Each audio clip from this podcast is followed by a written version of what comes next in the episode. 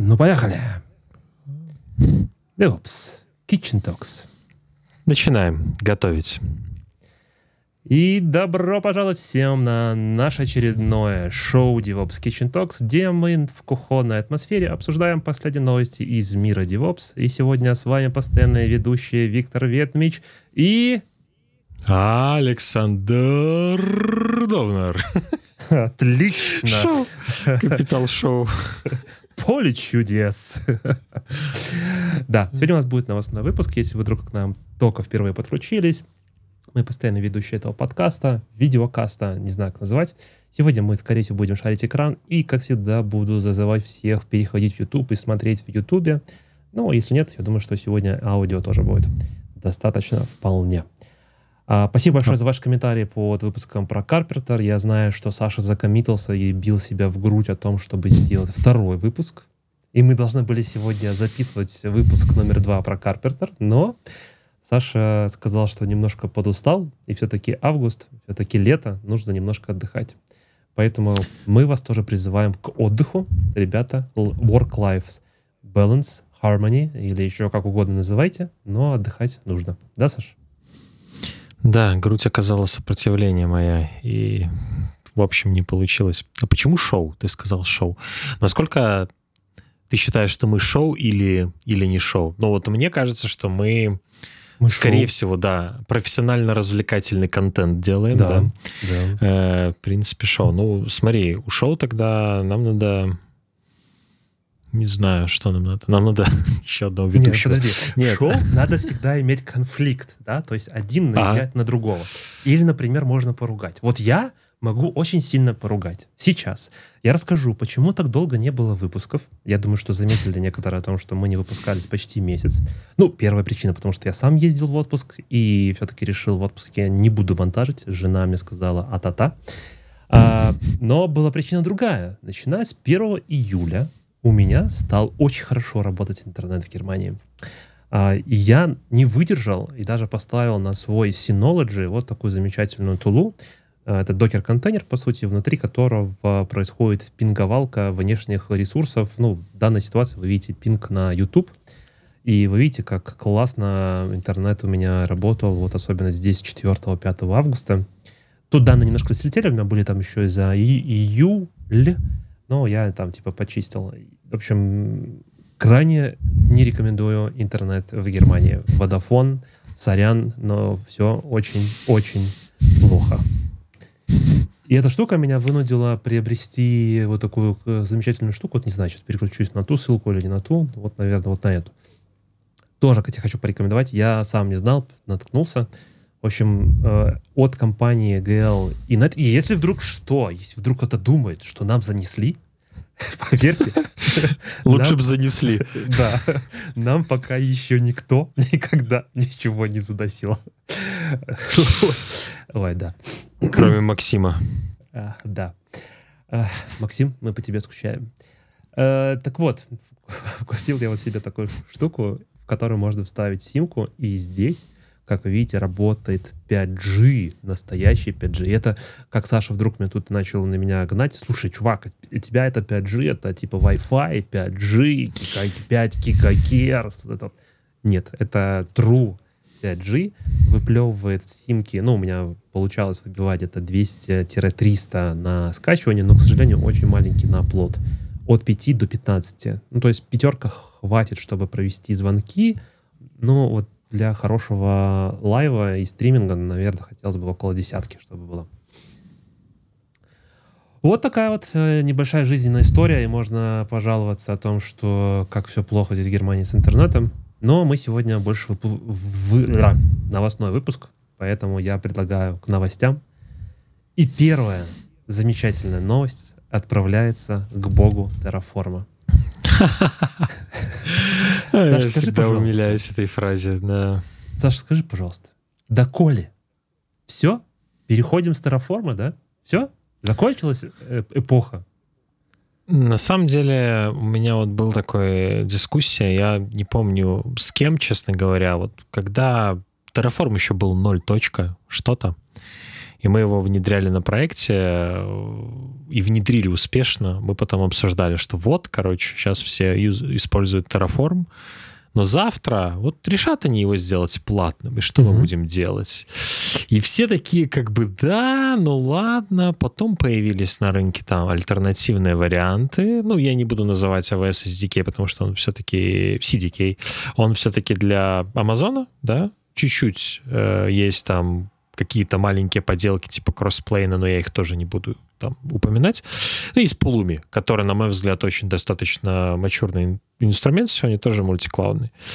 И в принципе, ну, все на них не смотрели, пользовались Terraform. Terraform стал один точка какой-то, и он добавляет, 5. добавляет новые функции. И вот буквально 10 числа э, ночью да, ну, скажем, для нас это было два дня назад, для кого-то ночью, случилась новость, да, случилась новость, что Terraform принял решение, извините, не Terraform, HashiCorp как компания, приняла решение перейти на новую лицензию. То есть если раньше это была лицензия под названием MPL, если я правильно понимаю, да, Mozilla да. Public License, что обозначает открытый исходный код ну и, по сути, безграничное использование в том или ином виде его, как вы хотите, то теперь это бизнес Mozilla Business uh, Library. Не, не, никакой, ну, не, не, как? не, не, не Mozilla там нет. Не Mozilla разве? Нет, нет, это полностью называется Business Source License. Вот я, если вдруг Но... Ну. что, если кто-то нас смотрит, то я шарю экран сейчас, и вот э, я, мы, как всегда, ссылки, про которые будем разговаривать, прикрепим.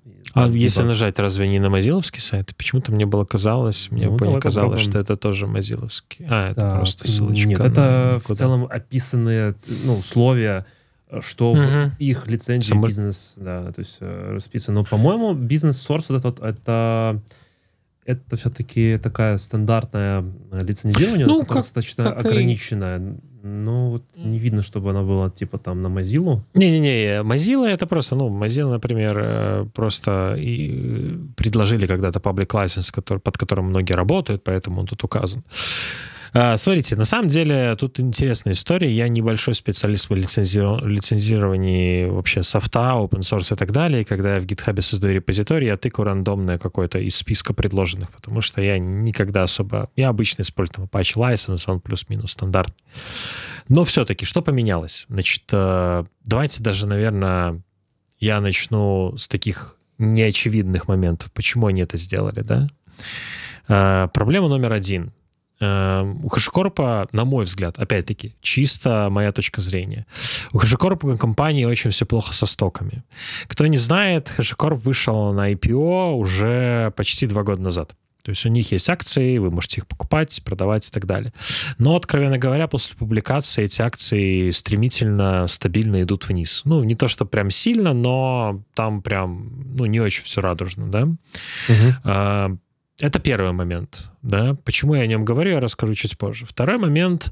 Последнее время на рынке появляются все новые и новые сервисные компании вокруг Terraform. Например, а, достаточно давно известная компания NVZero, которая предоставляет услугу клауда Terraform, то есть, условно, вы создаете проект, э, платите лицензию за юзеров, и у вас можно вызывать пайплайны, определять drift, э, настраивать policy применения Terraform, хранить там Terraform State, все очень удобно, классно. Эта компания уже достаточно давно на рынке, угу. имеет свой пул клиентов. Относительно недавно появилась еще одна компания в этом же домене, называется Control Monkey, но эта компания имеет некоторые фичи, которые абсолютно революционные, да, то есть у них там есть вещи, как эм, ну, Drift Detection ничего нового, да. Плюс у них есть возможность э, скормить AWS аккаунт, и вам прям все это делается для этого Terraform, добавляется в проект. Э, ну, оно прям классно работает, и они там даже прикрутили какие-то модельки, насколько я знаю. И в целом э, тоже это платная вещь, то есть они продают клиентам, делают то же самое, что NVZero. И вот мы приближаемся к вопросу, к тому, что у HashiCorp уже давно существует HashiCorp Cloud. Который в том числе имеет, само собой, поддержку для Terraform, потому что он с этого начинался.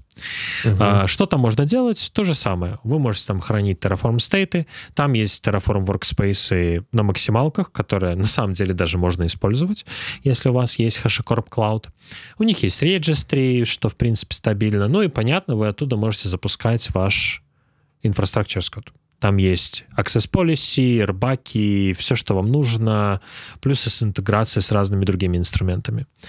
Плюс в HashiCorp Cloud есть другие SaaS-офферинги, да, то есть там можно запустить Vault в SaaS, там можно много-много всего делать, там есть у них Boundary, там у них есть много всего. Но это, откровенно говоря, очень дорого. Для среднего клиента не все могут позволить. И почему я об этом рассказал? Потому что очень многие в чатах русскоязычных, в частности, э, вот цитата одного достаточно популярного товарища во многих телеграм-канальчиках, э, Юрия, скажем так, э, я не буду полностью тизерить, он написал такое, что вангую, что будет история как с OpenSearch и Elastic. И опять-таки, да, возникает определенный флешбэк, да, вот эта вот история юридических моментов, когда Elastic тоже поменял лицензию, из-за этого некоторые cloud-провайдеры были обязаны переходить на альтернативные продукты типа OpenSearch, которые были сфоркнуты с последней открытой лицензии развиваются отдельным комьюнити. И э, по той же причине клауды начали замещать Elastic на поприще клауда, и Elastic решил таким образом э, защитить свой клауд, который у них тоже есть. То есть mm-hmm. вы можете пойти в Elastic, поднять там Elasticsearch, Kibana, туда нагружать логи, и оно все хорошо работает. И вот, соответственно, они сделали это изменение лицензии абсолютно идентичное, да, и с тех пор как бы Elastic очень сильно потерял в популярности, и очень много всех э, контрибьюторов переключились в OpenSearch. И сегодня OpenSearch в некоторых моментах даже обгоняет Elasticsearch с точки зрения функционала. Вот. И, соответственно, почему я об этом говорю? Потому что все слова, которые э, один из основателей компании HashiCorp Эдгар э, написал, а, это как раз-таки об этом, да, то есть первое, что меняется. Угу. С точки зрения контрибьюта и веры в open source, HashiCorp говорит, что он оставляет все в том же состоянии, то есть они все так же верят, что open source жив, они все так же, в принципе, будут все это держать в открытом виде, но меняется юридический аспект. Вы сейчас не можете, используя исходный код Terraform, либо же это очень расплывчатое определение, там, все, что связано с терраформом, продавать кому-то. Вот, э, это такая Не то, что продавать, подожди, вот здесь это очень важно. Зарабатывать деньги. Важно, смотри. Что? У нас тут небольшая накладка, это была техническая, подрезали. Э, важный момент здесь. Если почитать внимательно эту статью, то там говорится то, что с текущей, ну, то есть со всех вот новых версий, по сути, после изменения вот этой лицензии, ты не можешь использовать Terraform в любых коммерческих целях. Э, тут важный момент в том, что ты можешь его использовать. Если ты договоришься, и тебе дадут, условно, разрешение официально это использовать. Но давай будем честными, сколько из таких обычных DevOps-инженеров, которые там пишут на Terraform что-то для своего клауд-провайдера, пойдут и будут взаимодействовать с хэшформом, чтобы те им сказали, да, пожалуйста, в вашем конкретном случае вы тут менеджите 100, не знаю, 300 ресурсов, например, пожалуйста, там не надо нам ничего обошлять, пожалуйста, дальше продолжайте пользоваться. Ну, мне кажется, что ну, это путь, по которому сейчас идет почти вся индустрия. То есть, ты обрати внимание, Red Hat то же самое делает. Закрывает uh-huh. свои, ну, по сути, убил CentOS как таковой, э, уже это как бы сколько, год прошло. А, сейчас они вот закрывали по лицензии тоже, что если ты являешься клиентом, то те продукты, которые у них есть, ты сможешь получить доступ, но только если ты башляешь, то есть если ты только платишь, если ты как бы уже по подписке у тебя есть. Сейчас HashiCorp, это же не только Terraform касается, это же и Vault, это и Consul, это практически все продукты. Ну, я думаю, что но... самое больное это будет про Terraform. Ну, смотри, тут э, ну, я бы немножко, наверное, оговорился. А, на самом деле, ну, оно не совсем так, как, ну, звучит так, но на самом деле не совсем так, да, то есть там есть FAQ, и там есть важный момент, когда это является конкурентным сервисным офферингом HashiCorp. То есть технически, ну, там написано прям вот ссылку, которую мы с тобой смотрели, там прям в седьмом пункте это написано. А, почему? Потому что Terraform модули, да, то есть как к ним относиться? То есть мы не модифицируем сам Terraform, нет. Мы не изобретаем велосипед. Если бы мы а, ну, я не знаю. Ну, то есть я думаю, что, скорее всего, это вот как раз-таки про то, что я сказал изначально. Все, что связано с Terraform в клауде, вот это для них конкурент, который они хотят задушить или заставить работать в коллаборации. Почему? Потому что только так они смогут быть конкурентоспособны. Они это поняли. Они стоят дорого, функционал у них меньше, идут к другим. Они вводят этот формат, договариваются каким-то образом с теми ребятами, работают уже как партнеры, но те ребята контрибьютуют назад в их Terraform. Они об этом и говорят говорят. То есть мы недовольны то, что кто-то использует наш, а, то, что мы делаем, а, модифицирует как-то, а назад это не возвращает. И это, в принципе, немножко разрушает open source модель. И об этом они и пишут, то есть в седьмом пункте, да, который, в шестом, извините, который появился после анонса от Гары, написано, что типа, кто зафекчен этим? И там написано Organization providing competitive offering to HashiCorp will not be, will, will not be longer be permitted to use the community edition product free of charge under BSL license. То есть на данный момент пока они явно ограничили одну группу э, организаций, я думаю, что, скорее всего, с, этой точки зрения, ну, то есть я даже, в принципе, считаю, что это правильно. Ну, ладно, неправильно, но они защищают свой бизнес, да, то есть это может быть с точки зрения open source не совсем правильно, но они защищают свой бизнес, а другие компании вокруг этого навариваются. То же самое Terragrant, да. Я не могу сказать, что вот Terragrant, например, да, это как бы конкурент Terraform. Terragrant тоже open source. Terragrant решает, решает проблемы Terraform, но он это делает немножко в другой идеологии, поэтому возвращать что-то оттуда в Terraform, наверное, не имеет особого смысла. И в то же время компания GrantWorks, которая разрабатывает Terragrant, у них есть такой же клауд, где они также позволяют запускать Terragrant. И вот тут, короче, мне кажется, будут вот определенные перетурбации в течение какого-то времени, плюс-минус долгого, где будет вот эта вот завеса приоткрываться. Но я все-таки считаю, что для всех нас ничего не поменяется.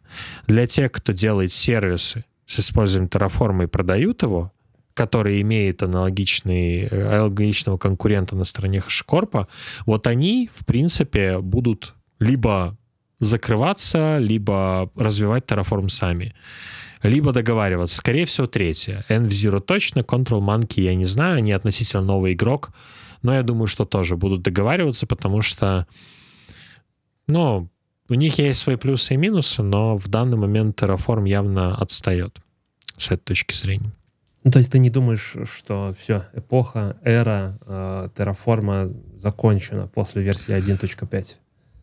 Ну, смотри, я думаю, что изначально, когда появилась новость, все сразу начали паниковать, потому что Эдгар, ну, да. он как бы нич- не, подробно ничего не расписал. Вот после того, как появился FAQ, буквально через какое-то время после релиза, официально на сайте, а, он типа, ну, ответил конкретно на те вопросы, которые сформировала комьюнити за, тот, за э, ту волну вот реакции, которая последовала после анонса. И я считаю, что это правильное поведение компании. Она действительно поняла, ну, типа, опубликовала, послушала, что люди говорят, и поняла, какие надо вопросы подсветить, чтобы все стало понятно. Теперь, ну, мне лично стало понятно. И я считаю, что они в этой парадигме останутся, потому что в противном случае это не имеет смысла. А, потому что что защищать лицензии? Код, который написал кто-то, который надо использовать в Terraform, но это то же самое, что не знаю, дашборды, кибаны в JSON начинают защищать тоже лицензии и запрещать их использовать. Ну, условно. То есть это такая вещь очень, ну, странная, если это не, пойдет ну, подожди, дальше. Ты, ты, смотри, ты когда пишешь продукты, да, ты представляешь какую-то лицензию. Изменение лицензии вот на таком уровне, да, то есть у них раньше был вот этот Mozilla Public License, который предоставлял тебе возможность использовать их source код как угодно, да, то есть действительно, да, индустрия видела и знает уже примеры того, что когда мы делаем что-то бесплатно, кто-то приходит большой и пытается на этом тоже что-то сделать, ну, то есть как-то заработать, появляются какие-то конкуренты вокруг этого open source. Ну, то есть можно сказать, что в 2023 году все меньше и меньше становится true open source. Mm-hmm. И это прям, ну, это значительно видно. Ну, то есть это не то, что там единичные какие-то случаи, да. Red Hat — огромнейшая компания, да, которая там уже является частью IBM. HashiCorp, о которых ты ну, никогда бы не мог подумать о том, что ну, вот так произойдет. Ты говоришь, что сегодня, да, то есть там как бы они написали вот такое, что это никак не коснется таких, как ты, условно, да, которые там инженеры, которые пишут, у которых написано уже модули, написано все свое, и это все работает хорошо. Но ты не знаешь, что будет завтра. Да, но этого не знает никто, и, к сожалению, или к счастью, 2022-2023 года показывают, что горизонт планирования в принципе измеряется там у большинства людей неделями, месяцами максимум, потому что это невозможно. А, в FAQ, который опубликовал HashiCorp, есть ответ на твой вопрос. А, вопрос звучит так. Ну, давай, да, разберем. Для тех, кто не слушал нас много раз, про Terraform расскажу. Terraform сам по себе это бинарь, а, который что делает? Его задача предельно простая. Менеджить стейт и взаимодействовать с провайдерами для того, чтобы взаимодействовать с клаудами. Провайдеры сами по себе разрабатываются в основном производители определенных API, да, угу. и у Elastic свой провайдер, который они саппортуют, у Amazon Terraform провайдер, который саппортует комьюнити, у, не знаю, Databricks провайдер, который саппортует Databricks и так далее. И тут важный момент. Тринадцатый вопрос звучит так. Как это влияет на провайдеров, потому что непосредственно модули и код Terraform — это всего лишь визуализация текстовая провайдеров, то есть то, что они делают. По mm-hmm. сути, это не является частью Terraform. Это то, с чем Terraform взаимодействует, это то, что Terraform, ну, без чего Terraform не имеет смысла, но в конечном счете провайдеры — это ядро. И в данном случае в основном все провайдеры на сегодняшний день — это тот же MPL и э, как бы мейнтейнеры feel-to-free. Ну, то есть, если мейнтейнеры решат завтра, что все, мы хотим быть BSL, и Amazon такой, хм, CloudFormation плох, э, плохо там на рынке взаимодействует, хотя в, в CloudFormation появился ForEach 2023 год, и это на самом деле очень классно, потому что я вот сейчас пишу на CloudFormation, волей судя по мне, тоже даже нравится. Так вот, э, да, там CloudFormation или... Да, прикинь. Uh, Azure, Azure Resource Manager, там uh, Google Deployment Manager, да. Это все аналоги, но все эти клауды вкладывают большой эфорт в развитие своих провайдеров. Они поддерживают даже свои модули. У AWS есть и AWS IaaS, такая организация, где представители Амазона контрибьютуют в модули наравне с комьюнити, да, то есть они там пытаются, не знаю, может какой-то момент поглотят их, но на данный момент комьюнити-модули, которые там развиваются комьюнити уже долгие годы, пока еще более популярны. И вот эти все ребята, ну, то есть, а им за что сражаться? Они все в open source, они все в гитхабе. Ну, то есть, там офферинга никакого нету. HashiCorp а, денег на этом не теряет, наоборот. Он получает клиентов, которые приходят в их клауд, и вот тут вот как раз-таки может быть win-win, да, то есть мы оставляем все это в open source, э, будем все так же там развивать, вкладываться, будем помогать э, там AWS, Azure, Google там делать новые фичи, и в то же время клиенты будут искать клауд, увидят, что HashiCorp сегодня единственный вариант, и придут все HashiCorp. Вот, то есть, в принципе, тут, ну, Опять-таки, я не могу сказать точно да, нет, не знаю, но моя точка зрения такова, что с точки зрения нашей работы ничего не поменяется, если мы не используем клауды. А, ну, я имею в виду а, клаудовый Terraform. Ну, а сегодня, на самом деле, вот у нас в компании, например, многие проекты используют NVZero, Control Monkey, HashiCorp Cloud. А, вот там я не знаю пока, какая история, что будет, но я для использования Terraform на проектах предпочитаю GitHub Actions, поэтому меня, в принципе, это пока не очень а, волнует, да, потому что я, в принципе, это клиентам для своего внутреннего пользования отдаю. И вот этот момент тоже у многих возникал, возникал вопрос. У некоторых бизнес там строится на скейлинге. Скейлинг реализуется Terraform, да, и как бы... Ну, смотри, как бы, во-первых, не, HashiCorp это не только, не только э, Terraform. Ладно, как бы, да. давай договоримся о том, что, типа, ну, предположим, что все-таки с провайдерами все будет хорошо, с нашими модулями будет все хорошо, и тот бинарник, который нам будут предоставлять, он будет бесплатный.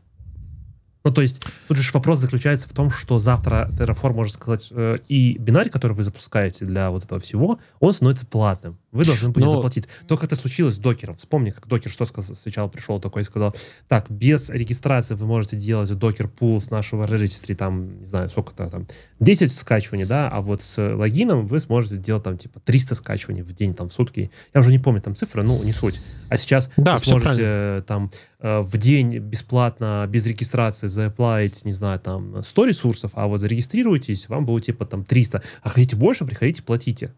Да, то есть я вот к этому. Ну, ты же понимаешь, что, опять-таки, Terraform сам ничего не делает. Провайдер делает API-колы. То есть это все, надо, чтобы кто-то поддерживал API, да? Все ну, правильно. Ну, ну какая... какая эм, ну, я опять же могу ошибаться, да, но, по-моему, э, прайсинговая модель в Пулуме, она как раз-таки заключается в том, что там считаются ресурсы. Да. Можем, можем там сейчас зайти посмотреть, но, по-моему, там именно считаются да, ресурсы. Да-да-да. Все правильно. Вот, все, если почему, ты говоришь про Pulumi, который managed cloud тоже, да, да, ты же да, можешь да, Pulumi да. использовать со стримбакетом, как же, как можешь, Terraform, можешь, типа то можешь, же самое. Можешь, можешь, я не спорю. Но просто я думаю о том, что там, ну, условно, если ситуация компании HashiCorp условно не станет лучше, да, там стоки не начнут расти, ну, это ж, ну, это ж это типа выстрел в голову. Ну, просто контрольный. Если они говорят, что мы не, ну, теперь хорошо, не open ну, смотри, сколько, сколько людей сейчас используют Vault, да? А, Нет, я, смотри, подожди. Я, ну, я тут... прошу прощения для тех, кто нас там смотрит. Я шарил не тот экран, и сейчас вот действительно я шарю, шарю уже тот. Uh, смотри, Vault, да, как продукт. Mm-hmm. Мне кажется, что очень много людей его используют. Ну, то есть кто-то использует там, типа, ну, не знаю, грубо говоря, продается облаку, кто-то там говорит, что можно продаться облаку, кто-то говорит, что нет ни в коем случае, и пытается быть, ну, такой, типа, клауд-агностик. Угу. Явно завтра Volt станет платным. Ну, окей, но ты же понимаешь, что сегодня он уже платный. То есть, если говорить про Vault Secrets, да, это такая штука, которая очень базовая. И я не знаю, что значит, правда, бета у них на сайте. Я что-то не очень врубаюсь, что поменялось. Смотри, дальше а, типа... в клауде, в клауде бета появилась, окей, да. Угу. Потом консул, да. Ну, многие делают сервис Discovery на базе консула. Ну, такой не супер важный, наверное, в текущий момент сервис. Я бы сказал, что консул э, очень хорошо заменяется всякими другими э, инструментами, которых на рынке тоже достаточно, особенно если мы говорим про внутри кубернетиса. Но аналог того же кубернетиса Nomad. Ну, все, получается платный. Ну, или, ну, он не сегодня платный, но завтра он станет только платным, условно. Ну, во-первых, да, смотри, всегда такая история происходит на новой версии, то есть они не могут в момент перекрыть старые версии, потому что там нет этого саппорта, да, это раз. Во-вторых, э, люди просто уйдут в другие инструменты, да, э, ну, кто-то купит, да, но опять-таки это типа будет 10% тех, кто купит, угу. и это в итоге просто разрушит бизнес. Ну, не на, я, я не большой бизнесмен, да, я не буду там, я не 28 стартапов поднял с нуля, ноль, моя текущая цифра, но я очень скоро хочу в этом э, направлении начать как-то менять. Нет, ну, пока нет, может быть, инвестиции. Ты работаешь там, на израильскую знаю, компанию, э, на израильскую компанию. Я, я был в Израиле и там общался с одним чуваком, он такой говорит, тут среди IT айтишников никто не спрашивает, на каком языке ты там программируешь. Спрашивают, сколько стартапов у тебя было. Не да, важно, я... как ты умеешь писать код, важно, как ты умеешь генерировать э, типа идеи и так далее. Слушай, э, я... мне кажется, что тема такая очень э, холиварная, да. Я предлагаю, наверное, пойти более технически. Ну, в общем, я бы сказал бы так. Ребят, мы вас предупредили.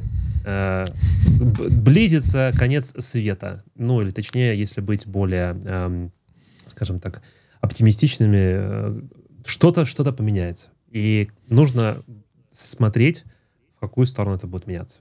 Особенности, ну, то, что касается сейчас стороны да. HashiCorp. Да, но я не буду такой. Я, я, например, не поддерживаю такую драматичность, э, приправленную немножко юмором со стороны Виктора. Я бы, наверное, сказал, что просто имейте это в виду, если вы используете SaaS-офферинги аналогичные, либо HashiCorp Cloud, пожалуйста, изучите лицензию, чтобы у вас и у вашей компании впоследствии не было каких-то комплайнс-проблем. Вот и все. Ну, слушай, у нас да. же шоу, да, я же кто-то должен нагнетать, а, а да, кто-то должен да. это, типа, что все хорошо, ты такой, типа, все хорошо, а я такой, все плохо. А, а как ты относишься к теории, что Terraform вообще это проект э, инопланетян?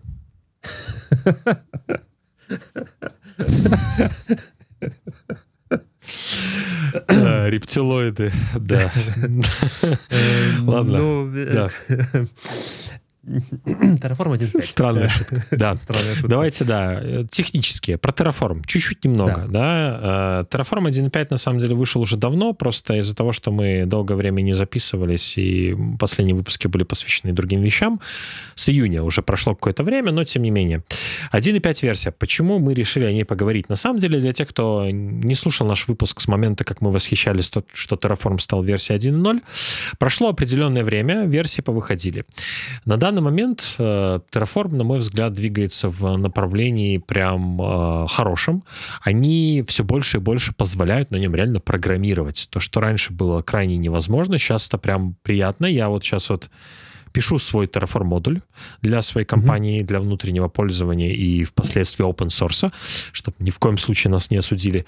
А, и в этом модуле как раз-таки я пытаюсь применять максимальные фишки, которые появились с точки зрения разработки, и это мне очень нравится, да, то есть уже давно появились такие версии, как вещи, как валидация переменных, а, появились, э, на этом можно очень удобно писать, появились такие функции, как all true, any true, которые позволяют более удобнее писать условия, и вот сейчас вот в июне вышла версия 1.5. Почему э, о ней стоит поговорить? Э, на мой взгляд, самая важная штука, которую я лично ждал, но она еще не до конца релизнулась, э, на мой взгляд, в ней кое-чего не хватает, это декларативный импорт. Что это значит? Да, то есть со временем, когда мы меняем Terraform модули, переписываем э, наши ресурсы, имена и так далее, у нас возникает проблема, потому что Terraform оперирует индексом, да, то есть любой ресурс это какой-то адрес, да, там модуль, там название, точка, ресурс, mm-hmm. точка, имя ресурса. И как раз-таки, когда в этом что-то меняется в адресе, он его пытается пересоздать, но с версии 1.3 он умеет это детектить и чаще всего просто это понимает автоматически, ничего делать не надо. Но бывает возникает ситуация, когда вы модуль с комьюнити, например, EKS взяли, вот сейчас mm-hmm. вот работаете на версии 17, и потом грейднулись на 19, где вообще поменяли нахрен все, и э, для вас типа план выглядит как снести все, создать все. Э, вы это не хотите делать, у вас пайплайн, вы хотите все это сделать гранулярно. Какие были выходы до версии 1.5.0? Вам надо подготовить список ресурсов, которые поменяли, и вручную выполнить команды Terraform import, Terraform state movement, э, Ты сейчас говоришь State про CLI. Про CLI. Ну да, конечно, да-да-да, да. только про CLI. Чтобы подготовить ваш план, к тому, чтобы он был красивым. После этого, когда вы включаете пайплайн, он у вас все обновления делает, и вы ничего не теряете. Сейчас появилась возможность э, на уровне кода описывать э, с помощью блока импорта импорт ресурсов. То есть вы можете сказать, что я хочу вот в этот вот адрес ресурса импортануть такой-то идентификатор. То есть у документации по любому клауду Terraform, если вы откроете любой ресурс и проскролите в самый низ, есть возможность э, увидеть, как его заимпортить. То есть что вы используете в качестве идентификатора. Иногда, если мы говорим про Amazon, это может быть имя, иногда идентификатор, иногда ARN, иногда какая-то комбинация, то есть, допустим, кластер name двоеточие Kubernetes addon, это вот как заимпортить EKS addon, который у вас уже установлен. И теперь вы можете кодом это сделать. В чем прелесть? То есть, опять-таки, вам теперь можно в пайплайне видеть в плане это, да, то есть вы будете видеть, что действительно э, вы сделали импорт-блок, вы не правили реально state, и теперь, ну, риск того, что кто-то что-то сломает, он минимален. То есть вы видите, что случится. Более того, после того, как вы выполнили эту команду и импорт-блок пророс в стейт, и теперь этот ресурс под управлением Terraform, вы можете этот импорт-блок убрать. То есть он может быть временным.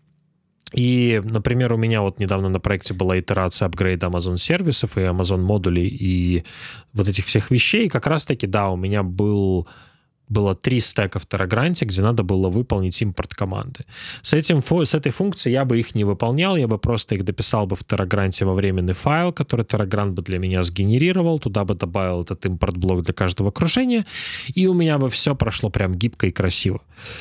А, то есть это очень удобно, это хорошо работает, и не надо делать CLI. То есть это как раз-таки для того, чтобы это можно было сделать декларативно и применить с пайплайна в соответствии с наилучшими практиками современного DevOps и того, как надо делать Terraform. Подожди, вот, вот. Э, давай подожди, шаг, шаг назад. Э, вот смотри, вот у меня есть... Так, сейчас, секунду. Эти, вот так, да. Вот у меня есть блок, да. Вот этим блоком я хочу заимпортировать некий ресурс. Когда угу. я буду делать план, Terraform план э, и буду генерировать, то я вот в этот output овский файл, который у меня сгенерирует, вот этот, вот generated resources tf, угу. давай я, может, попробую сейчас э, зазумить, чтобы тебе было чуть комфортнее видеть. Тогда 125, думаю, нормально будет. А, я в него получу все ресурсы, которые, ну, грубо говоря, заимпортируются.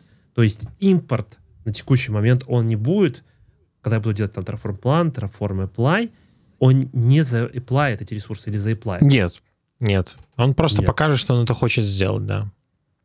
А, то есть у меня будет возможность открыть вот эти вот полученные ресурсы. То есть ты рассказывал про модули, там, переходы и так далее, но я могу в том числе, например, если я там супер стартап и начал херачить очень быстро много всего, я нафигачил что-то руками, а потом такой прихожу, Terraform импорт, и получаю mm-hmm. импортируемые все ресурсы, там, AWS, не в AWS, неважно, э, и потом могу их просмотреть, подтюнить, например, если мне необходимо, и уже потом как бы дальше с этим работать. То есть Terraform поймет то, что вот у меня есть эти ресурсы, я их тоже якобы менеджу, а теперь дальше поверх него продолжаю их менеджить. Не знаю, добавляю теги, например, к моим EC2 инстансам. Mm, ну, смотри, Все первое, что или, тебе надо сделать... Или не так? Первое, что тебе надо сделать, тебе надо все равно ресурсы писать в коде. Да, то есть тебе надо подготовить Terraform для твоей конфигурации. Ты не можешь просто описать один блок импорт и типа все. Э, нет, подожди, ну вот я делаю импорт, и у меня вот, вот, вот что будет вот в этом generated resources?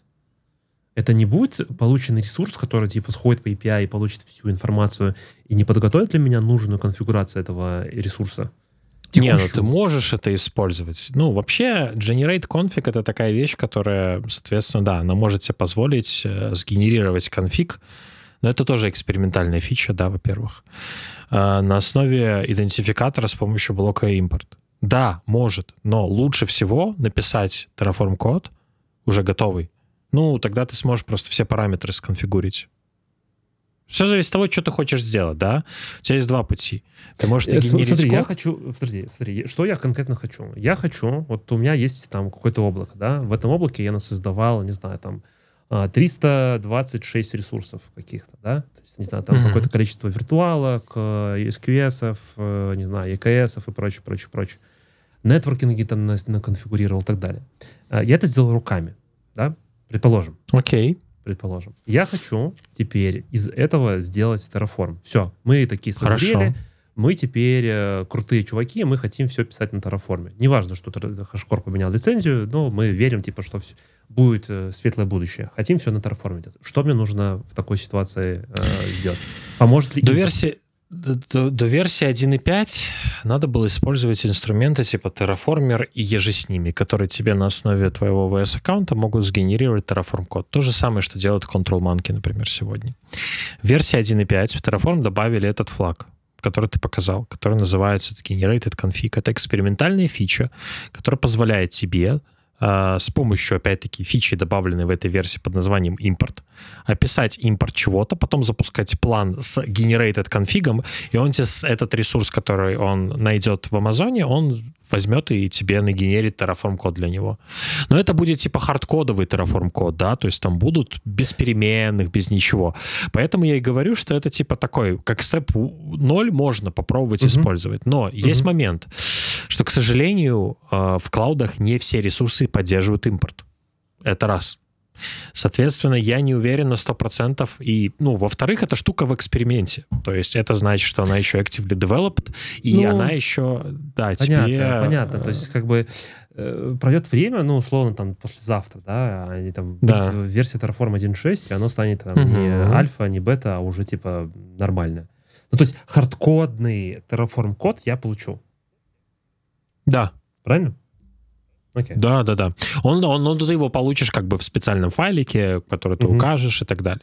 И после этого ты можешь его отревьювать, и типа, если ок, можешь взять его, скопировать, вставить в основную кодовую базу, и все, у тебя как бы все это есть. Либо, если у тебя существующий Terraform есть, ты с помощью uh-huh. импорт-блока просто можешь там выполнять какие-то миграции. К сожалению, пока нету передвижения, да, то есть раньше там, когда меняется модуль комьюнити, у тебя была проблема, что поменяли там и имени, имя security группы адрес.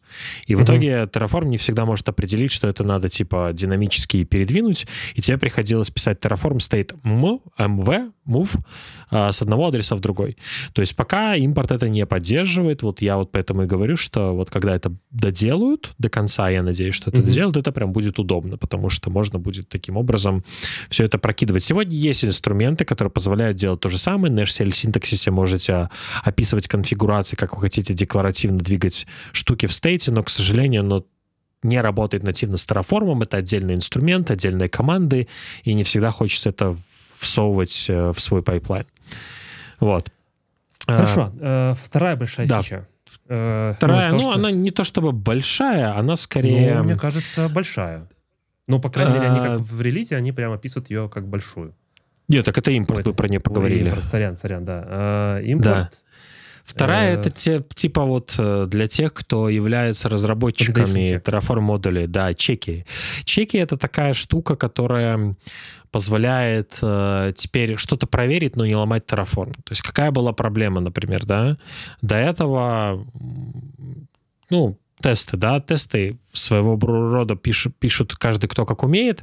Угу. Ну и, например, некоторые как делали там базово, да, создали какой-то веб-балансировщик. После этого, когда он создался, пошли дата-сорсом через HTTP э, провайдера, его курланули, получили 200 ответ и типа в output выплюнули Terraform, чтобы потом в, в apply видеть, что, ну, типа, uh-huh. что-то получили. Ну, я видел такие примеры.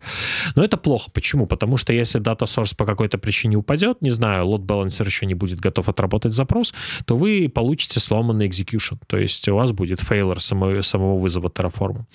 Чек-блок позволяет как раз-таки это нивелировать и делать какие-то вместо фейлора ворнинги. То есть вы просто описываете в определенном формате, что, например, я хочу проверить, что такой-то endpoint отрабатывает. У вас есть блок assert, в котором вы можете описать те кондишны, которые являются для вас проверочными, условиями. И э, самая прелесть этого чекблока, что он под капотом использует все дата-сорсы и провайдеры, которые вам доступны. Э, более того, он выполняется после аплая и плана а, вне вызова самого Terraform. То есть это как такой пост-apply, а, пост-план, который просто выполняется в таком light режиме, делает какой-то call а, в cloud, с которым вы взаимодействуете, и через assert принимает решение, успешен или нет эта проверка. Если она успешна, все ок. Если не успешно, то вам будет выводиться warning в формате, что типа что-то не так, и вы можете на основе этого ворнинга просто в режиме там комфортным для вас его обработать. Я правильно понимаю, потому что, грубо говоря, вот у меня есть множество моих дата-сорсов, там, внешних, я могу к, к ним сходить э, и проверить, что это совпадает с тем, что я хотел в Terraform расписать. Да. Тот, тот Но... стейт, который здесь стоит, там, не знаю, грубо говоря, э, не знаю, опять же, тег какой-нибудь для ресурса, да, то есть то, что он проставился. Да, да, да, да. Ну, то есть, э, что угодно. Но это на самом деле не очень хороший подход к тестированию кода, да. То есть я бы предлагал бы использовать что-то более, э, не знаю, предназначенное для этого. Но в целом, да, базовые проверки можно делать. Ну, то есть это в основном будет, наверное, полезно тем, кто хочет как тестировать код, но еще пока не дошел до применения там таких инструментов, как TF-тест, либо от компании GrantWorks э, вылетело из головы, как называется фреймворк для тестирования кода. Терратест. Да. а, если вы еще к этому не готовы, но хотите как-то тестировать код, чеки позволят вам это сделать. То есть вы делаете apply, убеждаетесь, что план у вас не дает новых чейнджев, что у вас код идемпотентен, и после этого там еще какие-то чеки делаете и грепаете там по output, смотрите, чтобы у вас не было ворнингов. А, ну, как вариант. Если прям хочется, то можно. То есть ну... в основном, да. Ну, слушай, как бы, мне кажется, что это неплохое движение, и ты вот дальше скинул да. ссылку на следующую, да, о том, что... Ага, э, которая развивает ты... еще дальше это. На данный да. момент это пока в версии альфа, версия 1.6 Если Terraform. вдруг что, мы сейчас говорим про версию 1.6, для тех, кто нас слушает. Есть уже пререлиз альфа версии 1.6, и здесь одна из основных фичей, которую вот я вижу, это Terraform тест. Я прям вот чую и вангую о том, что это все будет базироваться на базе этих чеков. Да и нет. То есть на данный момент э, в реализации теста я посмотрел там pull request и документацию, которая присутствует в бете, ой, в альфе. На данный момент э, это будет интеграционное тестирование, которое позволит вам описать проверки вокруг плана и того, что вы хотите сделать. Ну, то есть на данный момент это также можно реализовать другими инструментами. То есть, условно, вы хотите, чтобы... Вот у вас есть модуль, да, угу. и вы хотите, чтобы при определенных вводных параметрах вы получили определенный результат. То есть, если вы хотите две машины создать с амишки такой-то, то вы хотите на выходе видеть в плане, что будет создано две машинки с амишкой такой-то. И вот как раз-таки Terraform тест позволяет вам это выполнить. То есть он выполняет Terraform план, сохраняет его в JSON файлик, и потом его просто парсит, и для вас на основе вот этого конфигурационного файла тестов, который будет называться uh, tf-test.html, позволит э, просто проверить адекватность вашего плана. То есть на данный момент... Э, Подожди, ну, стой, еще раз, есть я, как... я, я чуть запутался. Подожди, вот у меня есть модуль, да, там какой-то по созданию виртуальных э, машин, тех же EC2, да, я, mm-hmm. я там передал параметрам то, что я хочу запустить две тачки. Ты сейчас говоришь о том, что в TF-тесте HCL я буду описывать, чтобы проверить, что по факту создалась эти машины. То есть э, это не реализация под капотом э, чека, который будет ходить в этот source, там типа EC2 и брать о том, что да, есть машины, и их две.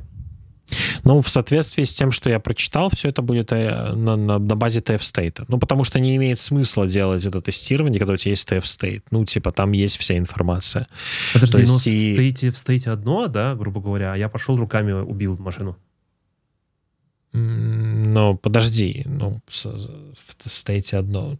Ну, понимаешь, чеки тоже надо описывать. Я не могу тебе точно ответить на этот вопрос, потому что Э, я, я, ну, я просто накидываю, накидываю. Я, я понимаю, что как бы тут еще супер альфа и прочее, прочее. Смотри, я ну, мы, типа, мы говорим про интеграци... интеграционное mm-hmm. тестирование, да? Подожди, давай мы не... сделаем шаг назад, да? Ты сейчас говоришь слово интеграционное давай. тестирование. Что ты подразумеваешь mm-hmm. по слову интеграционное тестирование? Давай я тебе объясню, что я понимаю, да? То есть давай. Я, не, я не понимаю, как может быть интеграционное тестирование в Terraform. Я сейчас, может быть, я буду сам рассказывать, сам пойму.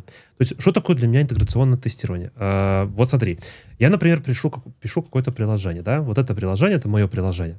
Это приложение взаимодействует с базой данных. Э, у меня mm-hmm. есть чуваки, которые создают схему, здесь у меня какая-то табличка, тут есть какие-то данные. У меня есть юнит-тесты, юнит да.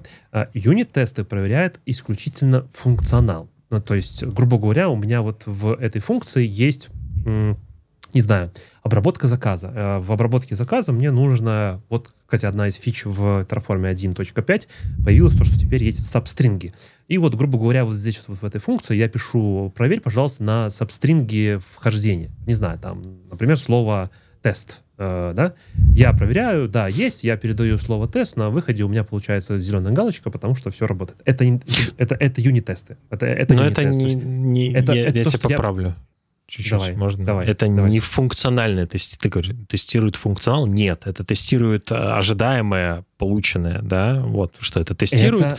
отдельные функции твоего приложения, да. чтобы убедиться, ну... что они работают так, как ты ожидаешь. То есть это э, да. ну, не совсем. Я, я пишу код так, чтобы не сломать. Да. Ну, грубо говоря, потому что я могу написать там, не знаю, зависимости, классы, интерфейсы, еще что-то, какие-то функции, и, например, я отправлю одну функцию, но не знаю о том, что другая функция ее тоже вызывает. Mm-hmm. Например, там у меня вот здесь вот сбоку есть еще какая-то функция, которая тоже вызывает вот эту, и вот в этой sub-тест я там, не знаю, поменял теперь не просто, что возвращаю true, а я раньше возвращал не знаю, true и еще что-то. Теперь Но это уже у тебя интеграционные тесты, нет, ты рассказываешь. Нет, да. нет, это да. все, это все еще юнит-тесты.